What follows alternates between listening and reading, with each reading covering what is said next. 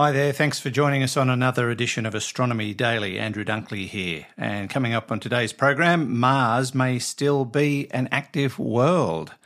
Uh, new images of Titan reveal rare clouds.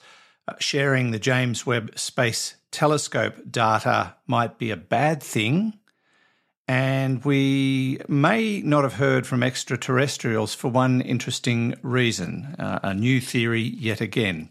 Those stories are all coming up on this edition of Astronomy Daily. Astronomy Daily, the podcast, with your host, Andrew Dunkley. And we say hi to our AI reporter, Hallie. G'day, Hallie. How are you? Hi, Andrew. How did the babysitting duties go with the grandchildren yesterday? I know you were concerned.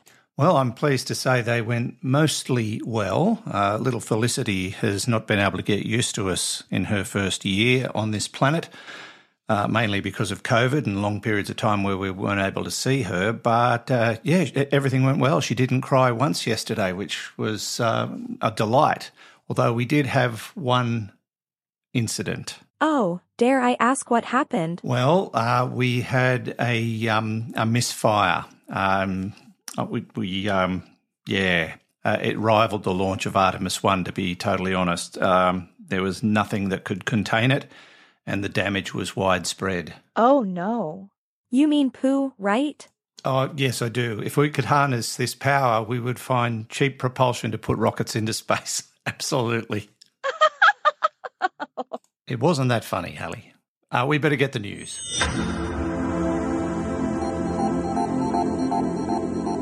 First to a warning about orbital issues.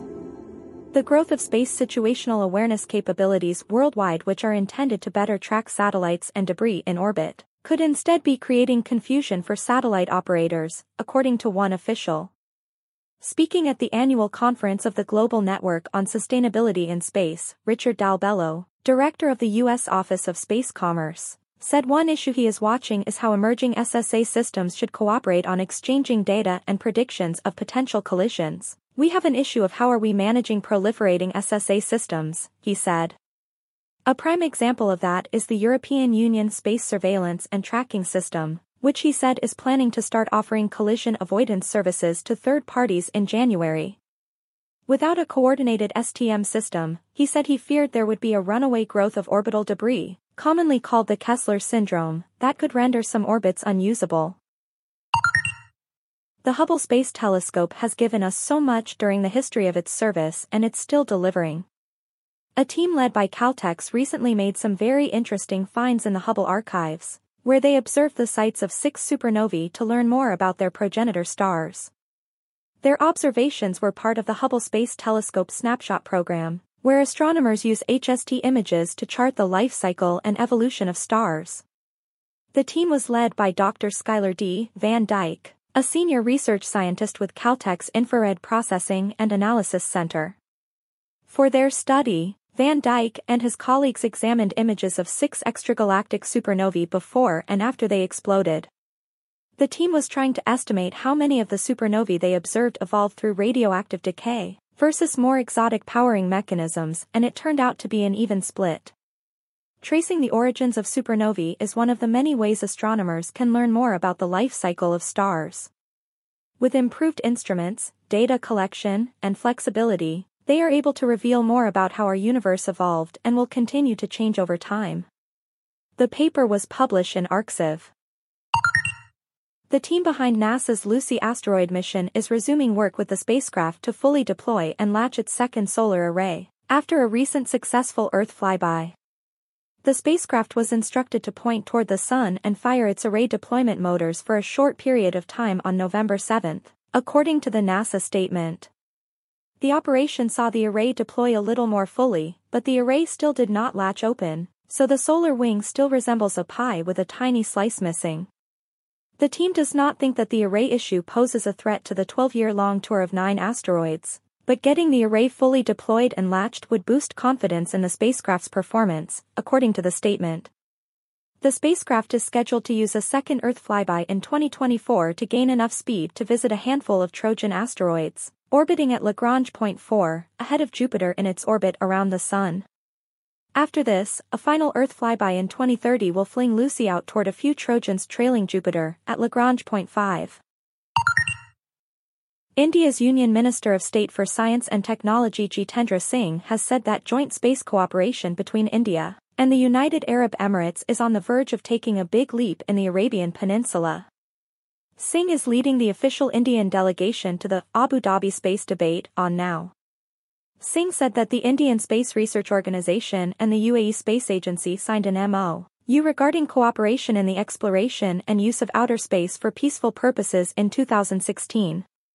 During the visit, the minister is also likely to pitch for joint startup ventures between India and UAE in advanced and emerging space technologies. During the delegation-level talks with Sarah Al-Amiri, UAE Minister of State for Advanced Technology and Chairperson of UAE Space Agency.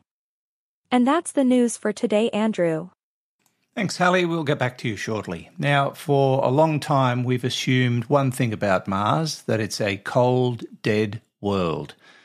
But that opinion is starting to change because the evidence is stacking up to suggest that it might still be active in some way. And now some new evidence has come to light that may back that theory. It's a plume of hot rock about as wide as uh, the continental United States rising up from near the core of Mars. And it might help explain uh, some of the recent uh, volcanic or volcanism and earthquakes that have been uh, detected on the planet. Most volcanism on Mars occurred during its first one and a half billion years of history, leaving behind great big uh, mountains like Olympus Mons, the tallest mountain in our solar system. However, scientists had largely thought Mars cooled and became dead in the past 3 billion years. But in recent years, scientists have seen hints of activity, and now scientists have found a mushroom shaped pillar of scorching, buoyant rock below a region called the Elysium Planitia, which might explain the recent detections. Uh, according to Adrien Broquet, a planetary scientist with the University of Arizona in Tucson, uh, he says, Our study demonstrates that Mars is not dead. Uh, the narrative around Mars recent geology began in 2021, where a study found evidence that Mars might still be volcanically active, the signs of eruption being in the last 53,000 years or so.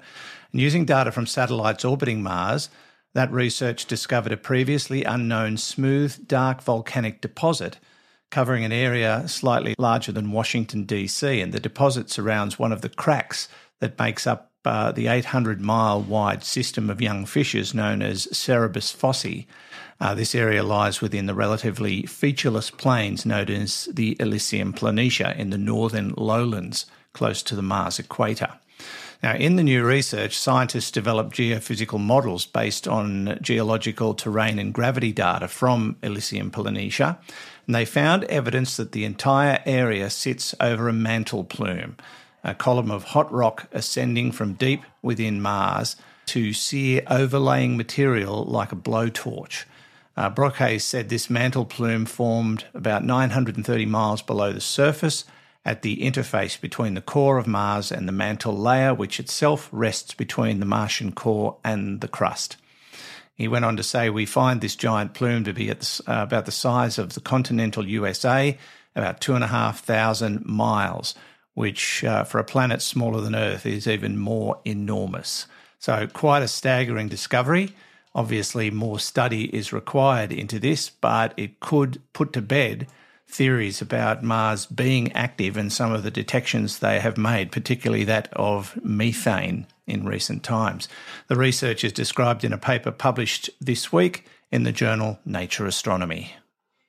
Now, some new photographs of the moon Titan taken by the James Webb Space Telescope and the Keck telescope have shown up something quite rare planetary scientists have been uh, anticipating uh, some of the great leaps forward from the James Webb Space Telescope's infrared vision to study Saturn's uh, incredible moon Titan and its atmosphere. And well, that wait is over, and the results are spectacular.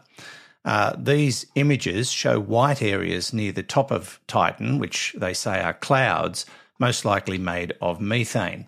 The clouds appear to have formed over Titan's northern region, known to have lakes of liquid hydrocarbons, not great for a swim, really. Uh, Titan's ri- uh, nitrogen rich atmosphere covers the moon like a shroud and is 50% denser than Earth's atmosphere, and visible light can't penetrate it. But astronomers have figured out uh, ingenious ways to see through the atmosphere using radar, infrared techniques, and a few other things. And Titan's atmosphere has turned out to be amazing. Even down to the surface, you can see features like uh, dunes, as well as hydrocarbon rivers and lakes. Now, apparently, Titan can go for many years without showing any detectable clouds. So, for James Webb and Keck to uh, detect and confirm the presence of clouds is indeed quite a staggering discovery. And apparently, these clouds dissipate quite quickly. So, the clouds that were seen by James Webb may be different clouds to the ones that were confirmed by the Keck telescope. Needless to say, this is a work in progress. The Astronomy Daily Podcast. with Andrew Dunkley. And while we're talking about the James Webb Space Telescope, back in August, the White House announced that the results of all federally funded research should be freely accessible to anybody by the end of 2025, which is great news for scientists around the world. Under this new uh, guidance, uh, many peer reviewed papers would be free for the world to read immediately upon publication rather than stuck behind expensive paywalls. And the data that uh, underlay these papers would be fully available and properly, archived for anyone who want to, uh, wanted to analyse them. Uh, now, NASA, as a federal agency that funds and conducts research, is on board with the idea of freely accessible data, according to Scientific American. But it has a plan that goes further than the White House. And that is where people are starting to think there's a problem. The agency currently gives a proprietary period to some scientists who use particular facilities, such as a 12 month period uh, for the powerful James Webb Space Telescope, so that those scientists can gather and analyse data carefully without fear of their work being poached. NASA is looking to end that policy uh, in its efforts to make science more open access. And losing this exclusivity, according to Scientific American, would be really bad for astronomy and uh, planetary science. Without a proprietary period, an astronomer with a brilliant insight might spend years developing that, months crafting a successful proposal to execute it, and precious hours of highly competitive James Webb Space Telescope time to actually perform the observations, only to have someone else scoop up the data from a public archive and publish the result ripping the rug out from underneath them.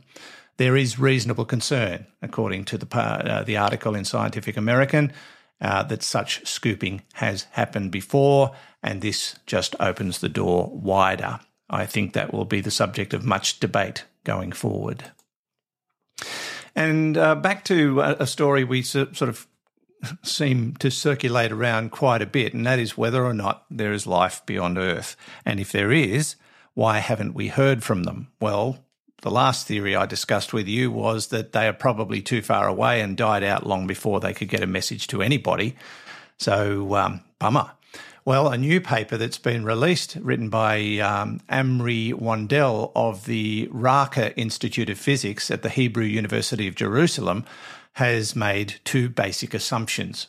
And they are that aliens don't really care about planets with life on them, or they would care if they could detect intelligent life on a planet. Bottom line is, she says that aliens are probably just too busy to care. You can read the whole article in universetoday.com.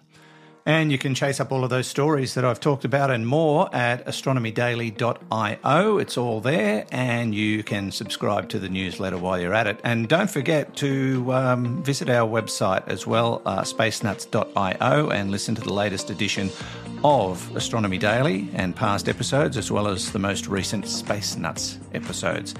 Hallie, we're about to wrap it up. You got anything for me? Yes. Did you know that on the Apollo 10 mission they had a big problem that very few people know about? Oh, what, what was the problem? Something technical? No. Something biological was floating in the capsule. Uh, you're not talking about what we were talking about at the start of the show. Yes, I am. You? How did that happen? Well, that's still a mystery, apparently. And what did they do about it, dare I ask? Commander Tom Stafford caught it in a napkin. Oh dear, the space doogie lives. Thanks, Hallie. We'll see you next time. Bye. Thanks for listening, and I hope you listen again. This is Andrew Dunkley for Astronomy Daily. Astronomy Daily, the podcast, with your host, Andrew Dunkley.